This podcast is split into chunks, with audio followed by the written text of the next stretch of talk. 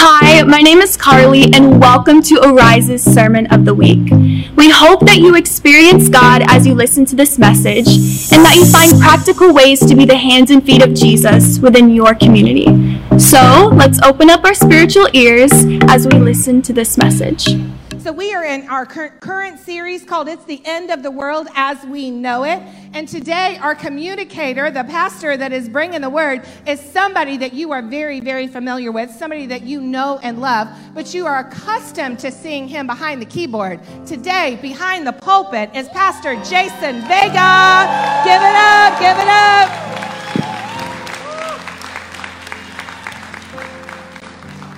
Wow, wow. God is good. Amen. Yeah, all the time. Come on, if we're gonna if we're gonna clap for somebody, let's clap for Jesus. For he is so good. Yes. Come on. Oh man, I'm excited to be here today. Thank you so much. I, and I just I want to first I want to welcome those who are watching online. Can we give them a, a, a shout out right now? We thank you for tuning in.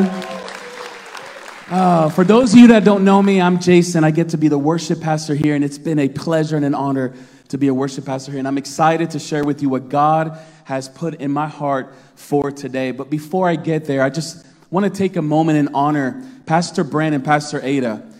They are the, the best pastors, let's just face it, right? Like, I love them to death. They're awesome. Come on, let's give, let's give another applause, man. Yeah. Pastor Brand and Pastor Ada, man, I love them so much. They're such a a carrier of God's presence. They are men and women of God, and we and not only them, but I get to I get to do life with amazing pastors, Pastor Ken, Pastor Tina, Pastor Josh, and Pastor Joshua, and Pastor Mike, and all. The, and I can go down the list, man. But man, I love our team, and I get to run with them, and it's been such a pleasure. It's been such a pleasure. So today, I'm excited to talk about worship. I'm excited about this topic because worship is what we were created for. Worship is who we are. And before, I, I just want to mention that there, there are things to celebrate, and we celebrate with something good that's been happening. And I want to let you know that Arise here in this church, we believe in prayer, we believe in seeking God's presence. And I love that, you know, and, and one of the ministries at our church, the, the, the worship team, we put together a event called the Loft Session, Arise Loft Sessions. If you ever hear of that coming up, please attend. The last loft session that happened last month, there were moments where people experienced God in a way that transformed their lives. There were people who came in with heaviness, and the Spirit of God literally picked it up. There were people who literally felt God, Jesus, walk in the room. And these are people who are given accounts that are that are mature. These are these are people, and, and, and everyone felt it like God is doing something, but not just in the loft sessions. God is doing something in our prayer meetings on Tuesday nights, and He's doing something in, in restoration room. Guys, I don't want you to miss it. It's, it's so much, it's a joy to be in a place where God's presence is there, is present. Amen. That's the environment we were created for. Is to be in his environment, his presence. So I just wanted to give God glory for the for the accounts, the testimonies that have happened in our events and the events that we're putting together. Don't miss it. I'm telling you, it's going to be awesome. So there are organisms that can only live or survive in environments that they were created for. There are things that will die if it's not in its appropriate environment. Let me give you an example. The, the first obvious example is fish, right? We know that fish cannot breathe outside of water. You take a fish outside of water, it will die. Now, I was planning to put a table here with, with a tank and I was planning to take out a fish and give you an actual example. But um, I realized that I really love you guys. I want you guys to love me too. So I'm not a, I'm not a fish killer, all right? And, and public, you know, whatever. But fish cannot survive outside of water. It's not the environment they were meant for. You know, and then let's go to polar bears, right? We think of polar bears, we think of Coca Cola. No, I'm kidding. We think of polar bears, we think of uh, polar bears that have to, that cannot survive. And, and you, you won't find a polar bear in the desert. If you're looking for one in the desert, you're to spend your life, you're to die in the desert looking for a polar bear because he will not be there. Okay? Let's look at scorpions for just a moment. Man, scorpions are found living where there are large amounts of soil and sand. So primarily they're in the deserts, right? But you will find them in forests. You will find them in North Carolina. You will find them even in here where there's large amounts of soil. Now let's go to the next one. Manatees. Met, and see, and this next one hits home for me. So I'm going to spend a little bit, little bit of time here for manatee, manatees. Is, is that all right with you? Is that all right? All right. so manatees, their environment is freshwater, shallow water. They cannot survive in any other body of water. You won't see them in the middle of the Gulf. You won't see them in the middle of the Atlantic. Manatees can only survive in fresh water. And so what's interesting is one year, my family and I, we went to vacation and we love Anna Maria Island. How, how many of you guys love the beach? Yeah, it's so great. And so we were, we were there and we were enjoying ourselves and I had my daughter Jolie in my hands and we were in the water. Now I'm facing, I'm holding her, right? We're enjoying the waves, right? We're going up and down and, and I'm, I'm, I'm just having fun with it. And, and I'm looking at the shore. So my back is facing the Gulf, right? So I don't see anything behind me. So I'm there and I'm, I'm, I'm enjoying myself. And this is like, yeah, we're having fun and we're laughing and joking. And, and salt is going in our eyes and burning, but hey, whatever, right? We're having fun. And, and then suddenly, as I was standing there in the water, something literally swam right next to me, scraped its body on my leg, okay? Now, mind you, you know, Come on, I, I mean, I, I, I, freak out when, when there's a leaf or a plant that's floating in the air. I'm like, whoa, I'm like, hey. I'm like, I don't want a jellyfish or anything, but something big, something huge rushed, and then it cut my leg as it, as it, as it rubbed against my leg. So then I see blood. So then now, obviously, I am exaggerating the experience to the fullest degree. I'm like, there's a shark!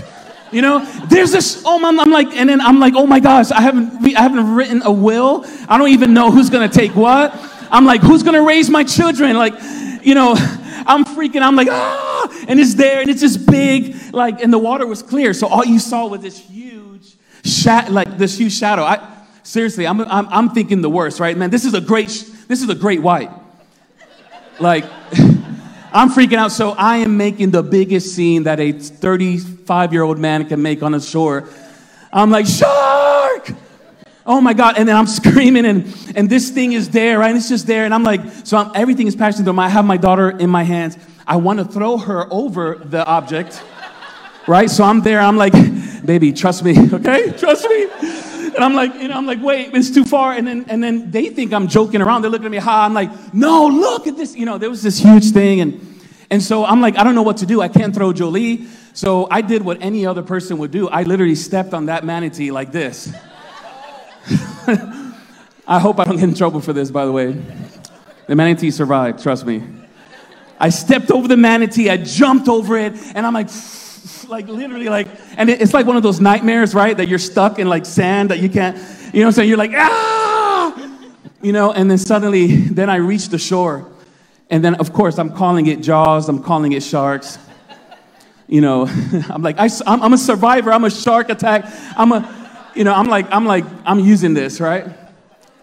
And I get back and I look at from far away, I get to the shore, everybody is like, what's wrong with this man? And I'm looking back, and there's a, there's a, there's like four manatees that all came up on the water. I wasn't thinking, oh, I wasn't thinking that when it happened. and then as I look at the manatees, I'm like, then, then it started to affect my self esteem because I'm like, why would they approach me? I'm like, I know I got some meat on me, but I'm like, are you thinking I'm a lost cousin that you're trying to like, you know what I'm saying? That you're trying to like, you, are trying to reunite with a lost cousin. I'm like, what in the world is going? I'm like, and then of course I'm bleeding on my leg. My wife is a witness. I'm bleeding and and man, it was it's crazy.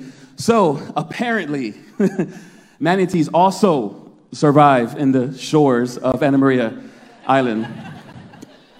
So if, ever, if you ever see that, oh man, it's crazy. So so manatees, yeah, they they survive in shallow waters, and then we have humanity, right? Humans were created to be an environment of, of oxygen and air.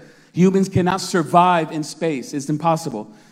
Only with the right suit, only with the right things can you live in space. But naturally, humans cannot live in space. And then let, us let's talk about Florida weather for just a moment. I didn't know what other picture to bring to you other than this sun that just doesn't go away in Florida, right?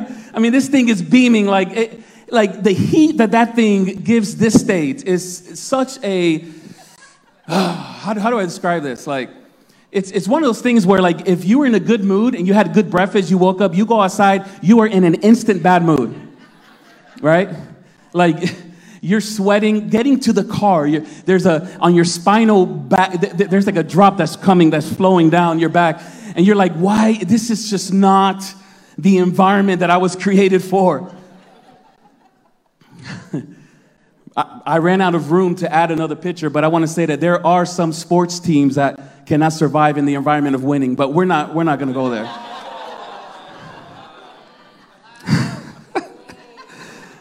the people that know me know like I'm not really into sports. I mean, like how how my team is. I mean, anyway. But could it be that many of us have been living in an environment that we were never created for? Could it be that's the question that I want to challenge you with today? Could it be that we've been living in an environment that we were never meant to live in? In the natural sense, when we look at God's creations throughout the world, we see, I've given you some examples of there are environments that they can live in and there are environments that they can survive in, but yet found in other environments, they will die. And I love this because we are a part of that creation. But in the spiritual sense, unlike a manatee, unlike a scorpion, and unlike a bear and fish, we carry the presence of God with us. We are a creation that God designed in his likeness, who he put his presence inside of us, right? And so I like to mention that today, the environment of heaven is wherever God is. What makes heaven heaven is the fact that God is seated there and his presence is there. That's what makes heaven heaven. That's what makes heaven heaven. And when we see heaven on earth, we mean that God's presence is coming to heaven from heaven to earth. God's presence is what makes heaven. And so we were created for this environment of heaven. We were created for, for, to be in his presence. This, this environment of heaven lies in his presence. We were created to be with him. From, from the beginning of time, Adam and Eve, Jesus, God Himself, wanted to walk with us in the cool of the day. He designed the creation so that we can walk, speak, and live life with Him. Without Him, there is no heaven. Without Him, there is no heaven. So God didn't desi- desire, God didn't desire the environment of heaven to be exclusive to heaven. Jesus prayed, Your kingdom come, your will be done on as it is in so Jesus understood this heaven reality and he wanted to bring heaven to earth so that we can enjoy heaven here on earth. Heaven, again, being the presence of God. Heaven, you know, last week we talked about how John was taken up in the spirit and he saw an open door. And I love this because this is how Revelation 4 starts off that there's an open door in heaven. So eh, heaven has an open door policy. Amen. Heaven has an open door policy. This doesn't mean that everyone gets in, rather, anyone can get in. Anyone can get in. Where's the condition? Jesus, through Jesus. Jesus is the door that is open. Jesus is the only way to heaven. You can't get there another way, you can't get there another route. It's Jesus. Jesus made a way for us to have direct access to heaven. And I love this because there is no other way. He made a way for us. Amen. So, what brings us into this environment that we were created for? What brings us into that? Revelation chapter 4, verses 8 through 11 says that each of the four living creatures had six wings and covered with eyes all around. Even under its wings, day and night, they never stopped saying, Holy, holy, holy is the Lord God Almighty who was and is and is to come. Whenever the living creatures give glory, honor, and thanks to him who sits on the throne and who lives forever and ever, the 24 elders fall down before him who sits on the throne and, and him who lives forever and ever. They lay their crowns before the throne and say, You are worthy, O Lord and God, to receive glory and honor and power, for you created all things, and by your will they were created and have their being. So you see, we were created for the environment of heaven where God is seated on the throne. This is the environment that we were created for. In this passage, we see that John sees God the Father sitting on the throne. He notices that God is the center of attention. God is the focus. God is in the center of everything that happens in heaven. And so, uh, so question, what has captured our attention? John saw God as the center focus, as the, as the center of attention in heaven, but what has captured our attention here today? Who have we given our full attention to lately? Who has our attention? You know, it's interesting to me that an article from the Apple World today states that Americans spend five hours on their cell phones a day. Five hours on a cell phone a day. Five hours is literally more than half a full time job shift and literally more than a part time shift. Like, that is what you've done today. Five hours on the phone. According to Small Biz Trends, Americans check their cell phones on an average of 160 times a day. 160 times a day, we're doing this.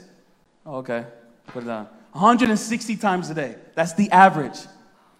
When I saw that, I begin to ask myself, man, if Americans spend an average of 100, if Americans look at their cell phones 160, if they picked the cell phone up 160 times a day, man, how many times, if asked, how many times have we picked up the Word of God?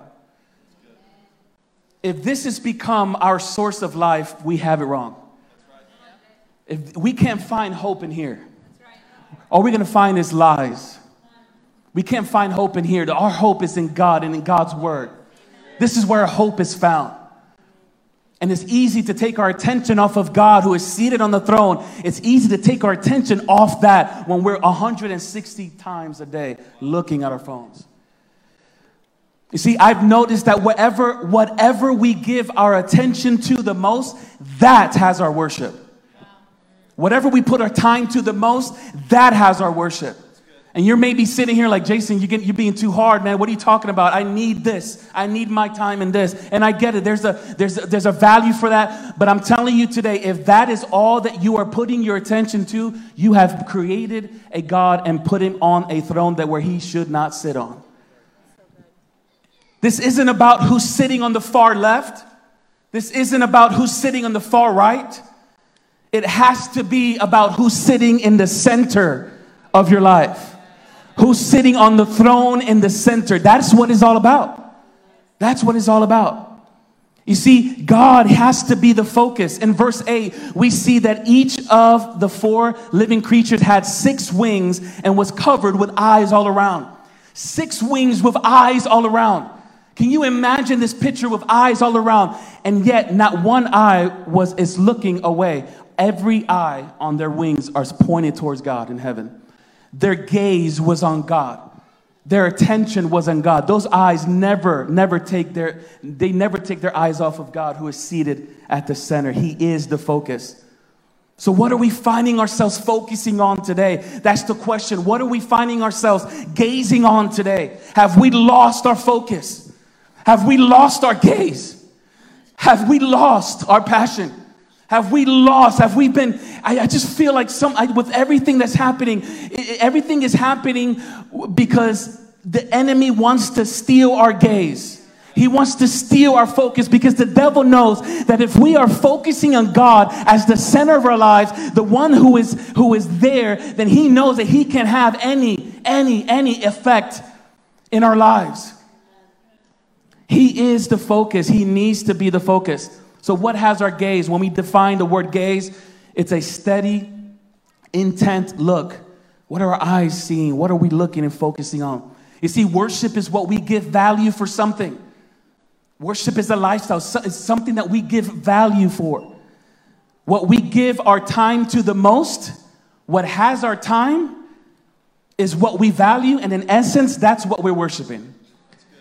What we spend our money on the most is what we value, and in essence, that is worship. What we put our trust in the most. I said the T word trust. What we put our trust in the most. That is who we worship.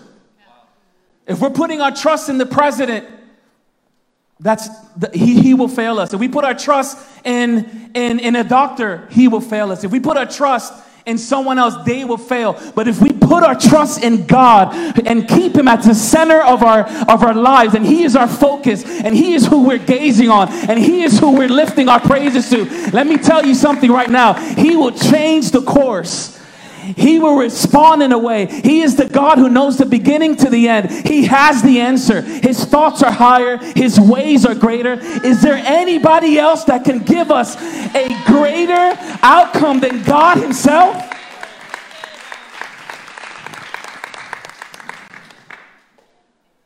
Worship is an expression of, our, of His worth to us.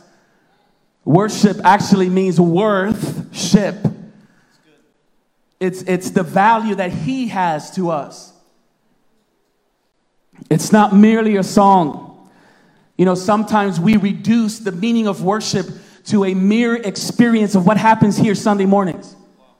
Sometimes we make the mistake. And you know what? I'm probably one of the reasons why. Because sometimes I stand there and I open, we open the service. Who's ready to worship today? And then your response is like, Yes, I'm ready. And whenever I do that, I'm taking, I'm, I'm literally reducing the meaning of worship into a 30 or 25 minute worship set that happens here on Sunday mornings. And that's the problem is that it's more than a song. It's more than music. It's more. It's more. It's, it's a lifestyle. It's a, it's a relationship with God. We're going to touch on that in just a moment. The reality is that everybody worships.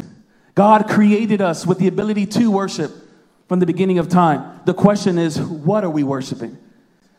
You see, all heavenly activity points to Him who sits on the throne. Everything that's happening in heaven right now is pointing towards God. Everything that's happening in heaven is pointing towards God, is the center of attention. It's kind of like when you install a TV in your house, right? Your couches should point to the TV. Okay? That's a rule. Okay, if, you're, if that's not happening, we got to talk after service. Couches should point to the TV. If they're not, then we got to talk about that. I'm kidding. But Jesus, God Himself is seated at the center, and everything is pointing towards Him. If we're not careful, we can easily begin to worship a false God. And let me give you some examples of some false gods. We can, e- if we're not careful, we can easily begin to worship the God of entertainment. Why am I saying that?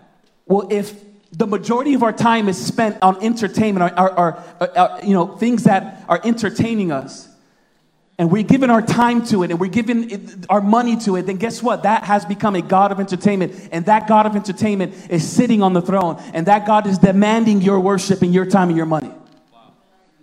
And I, I should rather say my time, my money, because sometimes we can fight with this God sometimes. And then if we're not easy, we can begin to worship the God of money. If we're putting our trust in money, if we're putting, if money is what's motivating us for life, and, and money is, is, making money is the first thing in our minds and i get it there's value to that. I, I, I'm, a, I'm a big believer in investing. I'm a big believer in growing that. But if that has become our focus if money has become where we put our trust in we have put the god of money the god of money in a throne in our lives. And he's demanding worship from us. He's demanding that time and lastly, there's a God called myself, the God of myself. and it's interesting because the God of myself can literally completely help us lose sight of the throne. The God of myself is actually the God that Lucifer, how many you know that the devil, before he became Satan, he was an angel in heaven? And he, he dealt with this God of myself. And he thought of himself as higher than others, and he thought of himself bigger and greater. And pride settled in, and then suddenly he gets booted out of heaven. But that was the God that he was facing. It's the God of myself. He's, he began to worship in everything, eh, his world, or his world. And you know, before I even say that, sometimes we let ourselves become a God in our, in our lives and everything that happens in our life has to revolve around us. And everything is about us. It's my feelings. It's my comfort. It's my plan. It's my will. And that's when the god of myself sits on that throne. And the beauty about all this is that all those things will fade away. Money will fade away, entertainment will fade away, right? All those things are, they have an expiration date. But let me tell you who will never change. I said, come on, let me tell you who will never change. God is the God who never changes. He's the God of the beginning and the end. He knows your story more than anything else and anyone else. And He will never change. He will never change. He has your will. He's a sovereign God who knows all things. And He's the God that we should worship. He's the God that should remain at the center of our lives. You see, we were created for the environment of heaven where heaven is on earth. Remember what I mentioned earlier that heaven isn't heaven unless God is in there. Because what makes heaven heaven is his presence. It's not the clouds, it's not the harps. I'm kidding. I, I don't know what view you have of heaven, but it's not the streets of gold and it's not the diamonds, the jasper. That's not what makes heaven. What makes heaven is that God Himself, His presence is there. And guess what? He offers that same, you, we, we can take advantage of heaven now on earth because heaven is His presence. Amen. As I mentioned earlier, God didn't desire the environment of heaven to be exclusive to heaven. Listen to what Jesus said, the first half of his prayer, Matthew 6, 9, 10. It says, This then is how you should pray. Our Father in heaven, hallowed be thy name. Your kingdom come, your will be done on earth. on. As it is in heaven. This is Jesus. This is Jesus. Jesus is teaching us how to pray. Jesus understood this reality of heaven and say, hey, God doesn't only abide in heaven. God actually comes down to earth. And when God comes down to earth, everything changes. It is impossible for, for, for change to remain uh, together when God's presence is present. It's impossible for, for things to not happen. Something has to change. It is in God's nature alone to heal, to set free, and to deliver. And I love this because Jesus models this environment of heaven while on earth. Jesus performed many healings. Jesus performed many deliverances while he was on earth. And some of you may think, well, yeah, obviously he's Jesus, right? so so he, he must, he must, you know, eh, eh, the healings and the deliverances and all that, resurrecting from the dead, all that stuff. Yeah, of course, he's Jesus. No, that's not that. I believe that Jesus, in his humanity, understanding, being aware that heaven was around him, that he was in an environment of God's presence, was able to heal, was able to resurrect. It is the presence of God. Is this, that is the goal. That is our goal, is the presence of God. I love our core values here. One of them is the presence, how we value the presence. It's the most important thing, period. God's presence is the, the most important thing. It's not program, it's not lighting, it's not fog, it's not it's not this building, it's his presence. That is heaven. Jesus, and then after doing all that, Jesus resurrects the dead, right? And Jesus, then he walks on water. Are you kidding me? Like, if I had that power, I would have bypassed that manatee that was attacking me in the water. Right? I would have been like, hold on, wait a second. I, I would have started running on the waves. Like, I, like, Jesus walks on water, resurrects the dead, does all these things because he is aware of the environment of heaven that he was created for, he was purposed for. And then after all of that, and you know the story, he dies and he takes our sins to the cross and, and, he, and, and, and he resurrected on the third day. And then yet he said, greater things you will do. Greater, th- why would Jesus say that? This is Jesus, the Son of God, the promised Messiah. He was the fulfillment of every prophecy in the Old Testament. He came down and he said, Hey, Pastor Ken, you will do greater things than me. I mean, I mean, this is insane. Why did he say that? Because he knew, he knew that if our eyes were on God on the throne, he knew that if we desire to be in the environment that we were created for, anything is possible. Anything is possible. That's where the impossible becomes possible. That's where the laws of science are broken. It's, it's, it's where the current status of the economy is no longer relevant. We can be in the biggest recession that the world has ever made. We can be in the biggest depression. And yet, God is still the provider. And yet, God's economy is different than this world's economy. And so, I'm not gonna put my trust in a plan, and I'm not gonna put my trust in, a, in any other person but God because it's his economy that I lean on. His, he, he has my focus. I have stories. There's stories of healings that I've seen where heaven comes to earth, where heaven, God's presence is, is, is, is surrounding us. And I've heard stories. I've seen, I've, I've been in services. I've been in places where a man's hand literally grew. He, his arm was shorter, about this, this difference. And as we prayed and declared healing, his hand, literally, his arm stretched out. And they both became equal. I've heard stories of, of, of, of people taking their glasses off because when they put their normal daily glasses on, it, everything was blurry. When they took them off, they saw better. They were like 20 20 vision. I've heard stories of root canals that were filled in and cavities that were filled in. Come on, is she here today? Huh? Yeah, yes, come on. Yeah, I've heard stories of, of, of God healing arthritis where joints were beginning to pop into place. There was moments in worship in, in the past where we've heard stories where, where people's backs were being realigned and they started to crack and pop while worshiping God. This is heaven on earth.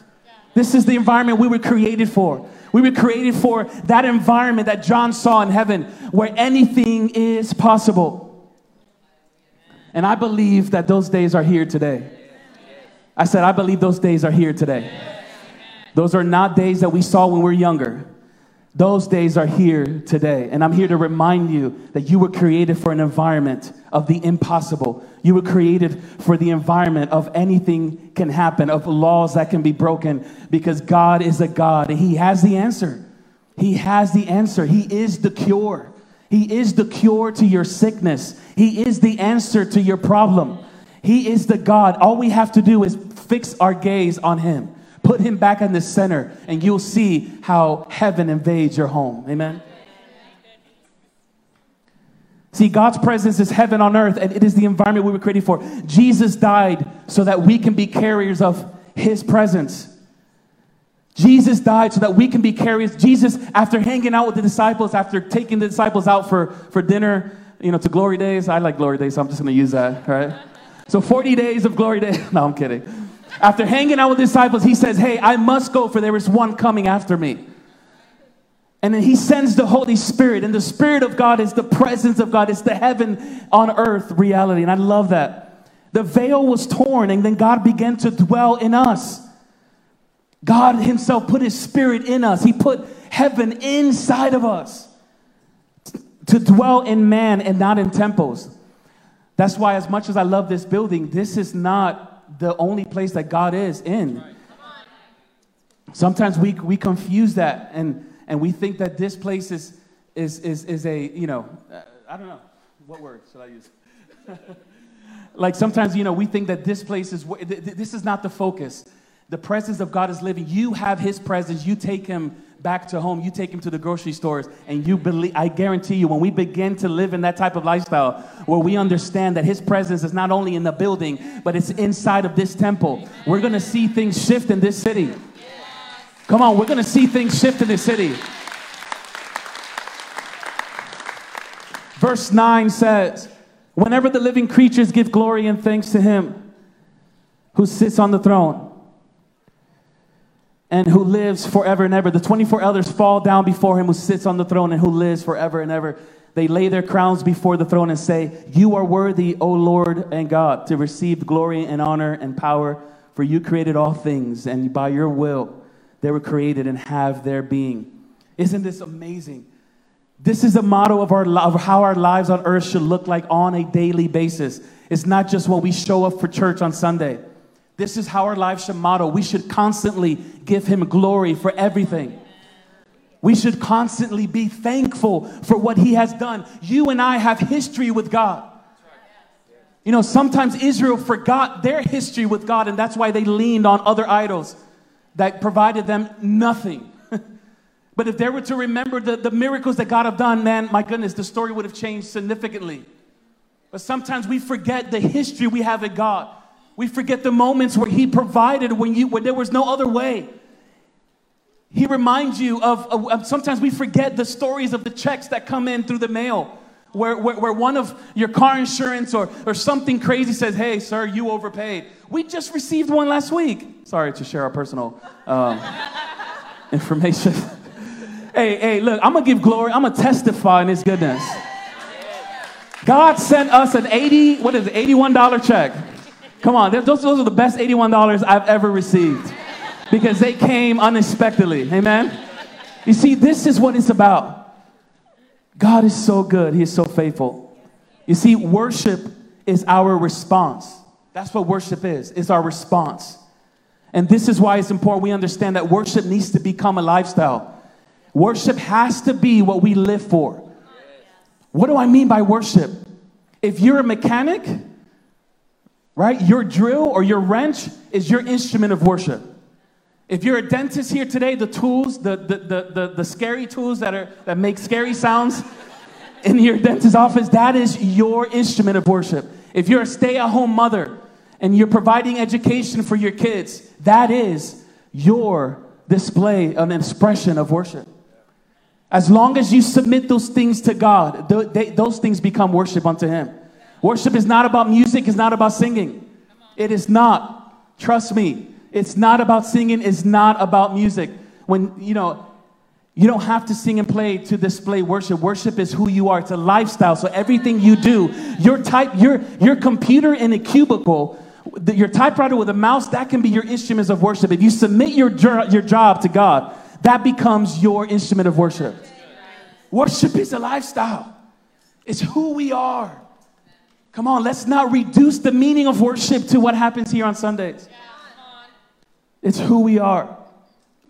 I love, I love this. You know, first of all, I love this church. I love you, you, you, I love you guys. You guys make up this church, so that's why I love this church so much. I love this church so much. I love, and and one thing I love is that we hear stories, and not, not only do I hear, I experience this. Have you ever walked into a place where you're like, ah, I feel like I'm home? Have, have, have, you ever, have you ever had that before? It feels like home, doesn't it? And, and, and, and, and, and that happens wherever the environment of heaven is. And there are many churches in this area that have that environment. I'm not saying we're the only one. But you feel like home not because the walls are painted the same color as your living room. You, you feel at home not because you have three big screens like this. And if you do have three screens like this, you got to invite me over, okay? Because I want to watch three movies in three different languages at the same time to see how it contradicts itself. I love movies, and yeah, this will be amazing. Anyway, back to, back to what I was trying to say. What makes this place feel like home isn't because we share the same lighting as you at home. What makes this place is because His presence is dwelling amongst us. And it's that environment that we were created for. So, guess what? If, if it feels like home, then that's a flag. That's a, something to think about. And that's like, wait a minute. I, I mean, this feels like home. And it's like, oh, and then, and then you just get ruined in a good way by his presence. You're like, oh, God, this is what I was created for right here. Oh, man, why do I feel so much hope right now? Why do I feel that the heaviness I carried for the whole week is suddenly gone? And it's because the presence of God is what changes things. I love it. I love it, love it, love it. And this is happening because Psalms 23 3 says, But you are holy, enthroned in the praises of, Israel. But you are holy, enthroned on the praise of Israel. This is talking about God. What God does is when you praise and when you shout, and when you praise God before the breakthrough, when you praise God in anticipation for the breakthrough, and you lift His name, some, there's an exchange that happens. There's a cause and effect. When we lift up our praise to God, right? The Bible says that He is enthroned in those praises. That means He sets His throne amongst us. That mean, I mean, do you understand what that means? That means that what John saw in chapter 4 of Revelation actually comes down to earth. And then we are surrounded by angels and we're surrounded by his presence. That happens when you lift up a praise to God. And so when you enter a place like this, and there's many other places like this, but when you enter a place where the presence of God is the forefront, is the center, and you begin to lift the praise, man, he touches you, he releases his glory on you. Can you give a shout of praise for that for just a moment?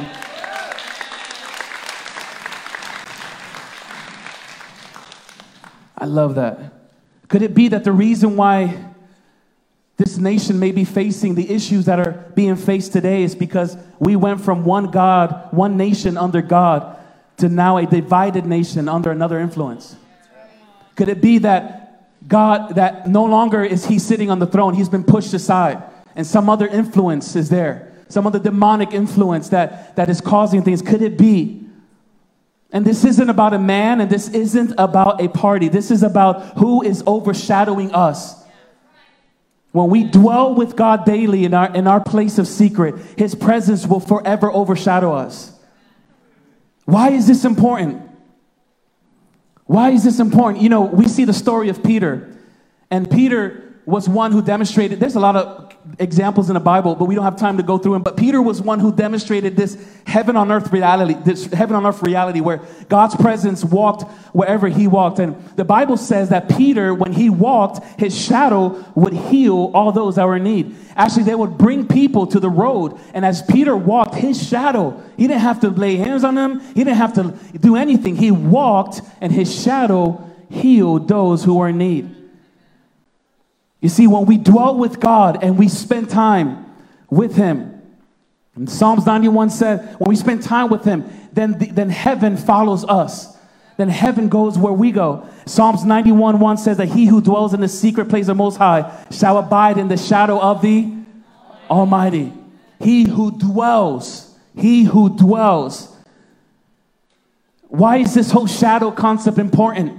Why is this important for me to mention? Well, I'll tell you why because your shadow will always release what overshadows you.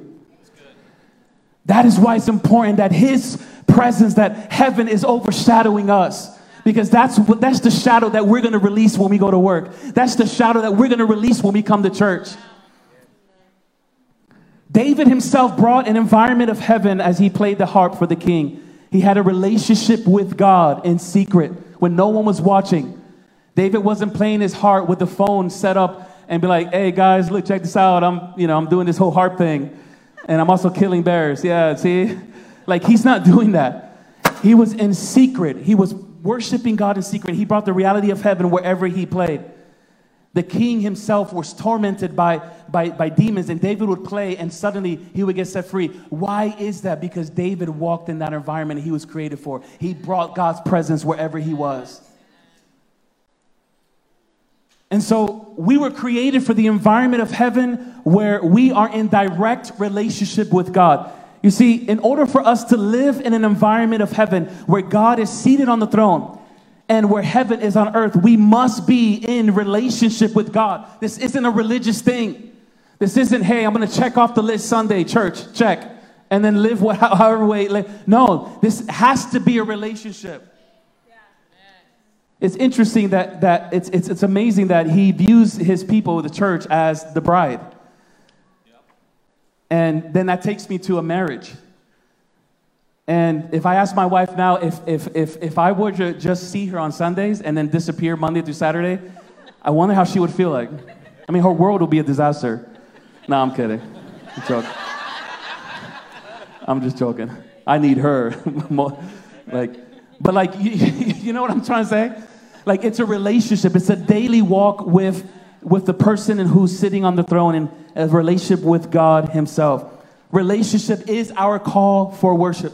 It's our call to worship. Sorry. Relationship is our call to worship. That's how we, that's where that's what worship lies. It's, it's, it's, a daily, it's a daily seeking. We should never, again, I repeat, we should never, never reduce worship down to something that happens here on Sunday mornings when the music starts. Because even Jesus said, Hey, I'm, I'm, I'm looking for worshipers that worship me in spirit and in truth. In spirit means that it's a spiritual activity. It has to involve your spirit with the spirit of God. There has to be there has to be a, a, a daily just uh, uh supplementing, just daily feeding of His word of His spirit. And then the truth part means nothing hidden. That's what that word means in that passage. Nothing hidden. It's where we go before the Lord and we say, "Hey, here's the good, here's the bad, and here's the ugly." You know, and, and it's okay. I've talked to somebody recently that said that they approach God and they're like, God, I'm waiting for this miracle. Like, where are you? Where are you at? you know what I'm saying? It's okay to be like that. That's what God is seeking. Nothing hidden. Give Him all. And He would just surround you with His presence and glory. Worship is something that you are. It's not something you do, it's something you are. Worship must be personal. Worship has to be personal. It's a personal relationship. And you know, I'm going to read something. This can be the most tragic places. It, it, it could be. It could be in the Bible where something, uh, something went wrong. And I'm just going to, I'm going to read it here. Exodus 19, 5 to 6. Before I read it, God, Moses, God uses Moses to take his people from Egypt and to put, and, and take them to the promised land. We know the story right? And so Moses is in the desert. God is doing mighty things. Moses jumps on the mountain and is meeting with God directly. And this is what he says. This is what God tells him. Now then, this is Exodus 19, 5 and 6. Now then, if you indeed obey my voice and keep my covenant, then you shall be my own possession. Somebody say, own possession. Among all the peoples, for the all the earth is mine, and you shall and you shall be to me a kingdom of priests. Say, kingdom of priests. Kingdom of priests. And a holy nation. These are the words that you shall speak to the sons of Israel. So I can imagine Moses like, yes, this is good. Like, look at this invitation. Like, God is wanting you to be his own possession. He wants you to be his priest. And then at first, the people were okay with that. But then look at the people's response in the next chapter chapter 20, verses 18 and 21. All the people perceived the thunder and the lightning flashes. Does that sound like something to you? Thunder and lightning flashes? That's something that John described heaven, what's happening in the throne room, right? And the sound of the trumpet and the mountain smoking. And when the people saw it, they trembled and stood at a distance. Say, stood at a distance. Then they said to Moses, Speak to us yourself, and we will be, and we will listen. But let not God speak to us, or we will die. Moses said to the people, Do not be afraid, for God has come in order to test you, and in order that the fear of him may remain in you, so that you may not sin. And, li- and listen to this last verse. So the people stood at a distance. Say, stood at a distance. While Moses approached the thick cloud where God was. You see, Moses goes up on a mountain, and, and then God says, Hey, tell the people that if you obey me, and you will be to me my own possession. Do you know what that means? Do you know what it is to be God's own possession? Like, what an amazing, what an amazing honor. And then he said, There will be to me a kingdom of priests, a holy nation. You see, God wasn't satisfied of only having a relationship with Moses, He wanted the whole nation. He wanted the whole nation to, to, to have this mountain experience. He wanted the whole nation to come to Him and to serve Him and to be in relationship with. It was never God's intention to have, I believe, I like to suggest this that it wasn't, it wasn't in his plans to have a Levitical tribe that worshiped him in an expression of singing and, and everything like that, and then 11 other tribes that worked. I really don't believe that. I believe he wanted a, and he said it himself. He said, I want them to be a kingdom of priests. A king, a whole kingdom of priests, not a select few, a whole kingdom of priests. It was his intention to have a whole kingdom of priests, to be called his personal possession, because he wanted everyone to experience him. The people were afraid. The people were intimidated by the lightning, by the flashes. So they, so they said, You know what, Moses? Why don't you have a relationship with God and then you tell me what, what we need to do and we will do? So you have a relationship and let me know what I need to do. And so think about this for just a moment. God is saying, God, in other words, is saying, God, God is saying to them, I want you to be. But then the people responded with, No, we would rather do. Wow. Are you kidding me? The people are like, No, we rather do. Yeah, we're not interested in the being part because we're too afraid. God is like, I want you to be. The people responded, No, I would rather do. So then later, God responds by giving them a list of rules that so that they realize that without the be, they can't do. And what's interesting is that it's not just 10 commandments. We're talking about 217 laws that he gave. And then God said, Hey, in other words, keep these laws and then you'll have a relationship with me. So now you'll have a relationship with me by following these laws. I, I, I wanted direct relationship. You wanted to do. I wanted you to be. He's interested in, in a relationship with you, a direct relationship with you.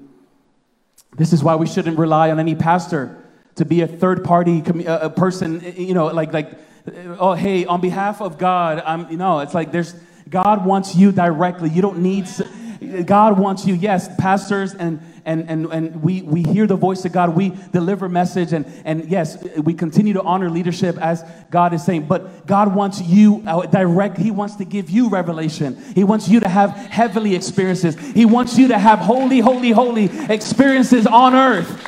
Right? He wants your living room to be the throne room of God. He wants your living room to be your a throne room of God, a throne room of heaven. And look what happens when we search for other people to have relations to have relationship with God and not ourselves. The Bible says that Israel began to create idols. Why did they begin to create idols? Because they got desperate, because their trust was in a man and not in a God who sits on the throne. And so they began to develop idols, and then they pulled people in. Hey, let's serve this idol. You see, God is the God seated on the throne, and every other idol cannot speak. Every other idol cannot breathe. Every other idol cannot move. But there's a God in heaven who is the true God, and, and He is extending a relationship with us, a personal relationship with us. And then in 1 Peter 2 9, listen to what the word says. This is in the New Testament. This is through Jesus. This is what happens. This is why Jesus came. It says 1 Peter 2 9, but you are, say you are, you are. a chosen people a royal priesthood, a holy nation, God's special possession, that you may declare the praises of him who called you out of darkness into his wonderful light. Doesn't that term sound familiar? Isn't that what God intended when he told Moses? He said, This is what I want for my people.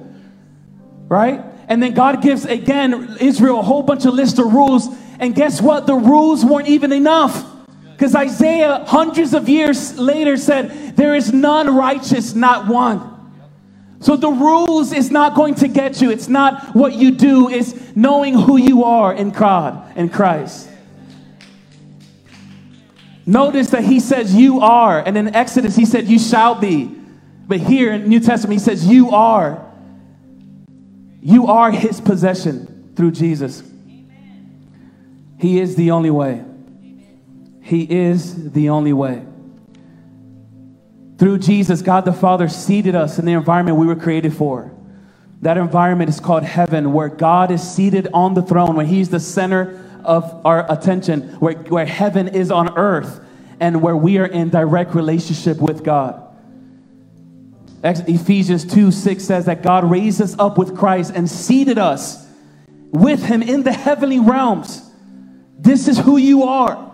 This is what he wanted from the beginning. And through Christ, we are seated next to the Father. Do you understand that? Like we are seated in next to the Father. When the Father looks at Jesus, he's looking right at you. He sees you. And this is where you're seated. That's why the phrase, like the enemy is under our feet, right? That is definitely a true fact because it's a matter of perspective, right? If the enemy is under our feet, he, the enemy is on our feet because we are seated in high places with God. And we have the authority. God's given us that authority. But it's all about His presence. It's all about this environment. And lastly, I want to end with, with this. I've seen an example, a personal example of, a one person in my life, or uh, uh I mean, multiple people. But my father today marks 18 years that my father passed away. Today, we we remember him today. It's been 18 years ago when he passed away. And, and man, I can't talk about living in an environment of heaven. I can't talk about living in the environment of God's presence without mentioning my father. My father was one who modeled what it was to be a man who lived in the environment of heaven.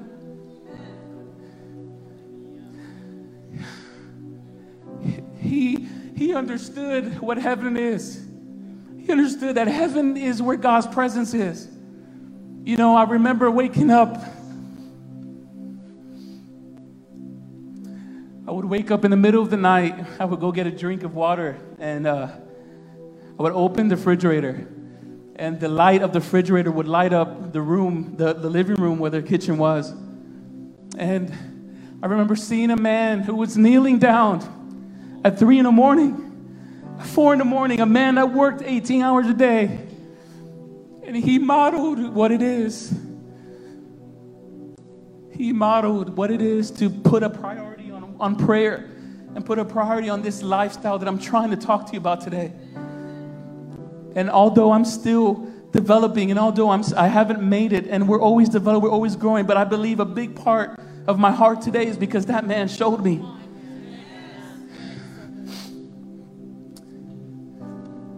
That man showed me this man would, it would be a Sunday just like this. He would wear a suit, and he was one of the deacons. I mean, this, this, this, he was a part of the choir. He was so, I miss him so much. And uh, there were families whose car got stuck and he was a mechanic. I, am leaving a lot of details out, but he was a mechanic and he's aviation mechanic. He's very smart, brilliant man, and he knew how to fix cars. And, and so it would be a hot summer day in Florida. And after church, he would, with his, with his jacket, he would take his jacket off and he would lay his jacket on the dirt floor underneath someone's car after service on a Sunday afternoon, and he will fix that car so that that family can make it home. This is a man who understood that it was more than just going to church. He understood the priority. The priority was God, and He was God was seated in the throne. And I've seen, man, our family was blessed because I believe because of the example that not only him, but my mother who's sitting there in the corner, the examples that they made, who loved God, who put a priority on God's presence. who wasn't about the show. It wasn't about the program. It wasn't about who has this who doesn't have what. It's about God's presence. And so you may be sitting here today. You may be sitting here this morning reflecting on what God is saying. And, and, and, and, and you know that God's been talking to you personally, and your response is you may be sitting there and you're saying, Jason, that's me. I feel like I've been living in an environment that I was never created or meant for an environment of striving and it's been an environment of trying to do things with my own efforts and you're, you're there you're, this is your response to today's message is, is you're saying that's me i've been one i've been one and so I'm, I'm, I'm, I'm, I'm challenging you today to make this step today. This is not about an environment of striving. It's an environment of god's love. The environment of, of God, the environment of heaven is God's presence, and that is where you find love, and that is where you find rest, and that is where you find healing. So I have good news for those. If you're sitting here today, and if we can all stand for just a moment. Thank you so much. You might be sitting here today saying those things. This is your response.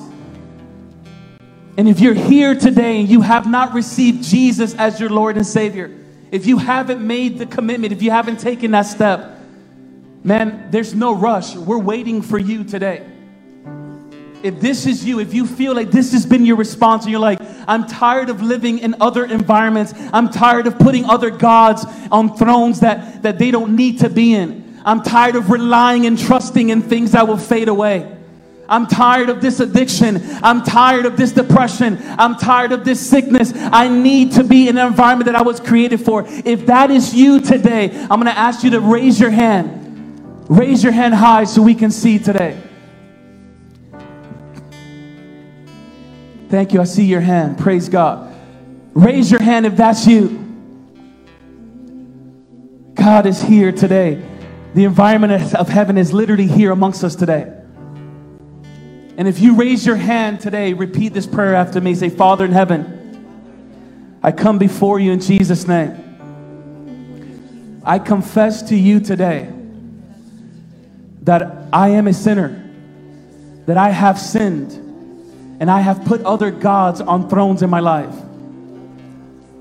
But today, Jesus, I declare with my mouth that you are the Son of God and that you are the Son of God who died and rose on the third day.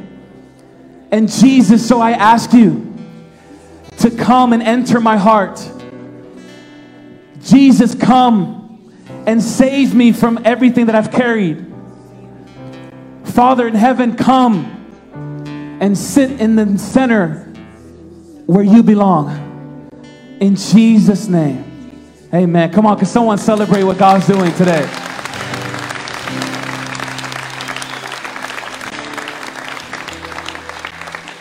And so for just for just another several minutes, I want to put application to what we've been talking about. If we really truly believe that heaven is the environment of God's presence and that he abides in the praise of his people, can we all do something without moving, without shifting just just for two two more minutes? We can close our eyes and lift up our praise to God. Let him know how good he is. Let him know how good he is before the breakthrough. Let him know that he is worthy of your praise. You see, when we lift up a praise, heaven comes down. And when heaven comes down, something has to change. Something has to change. When heaven comes down, healing comes down. When heaven comes down, breakthrough comes down. When heaven comes down, come on, somebody lift up a praise today. Hey guys, wasn't that such an amazing message? If you enjoyed it, be sure to subscribe to our YouTube channel and to follow our podcast. Also, make sure to share this with your friends on social media and use the hashtag MyAriseChurch. For more information or to give to this ministry, go to myarisechurch.com. I hope to see you guys soon.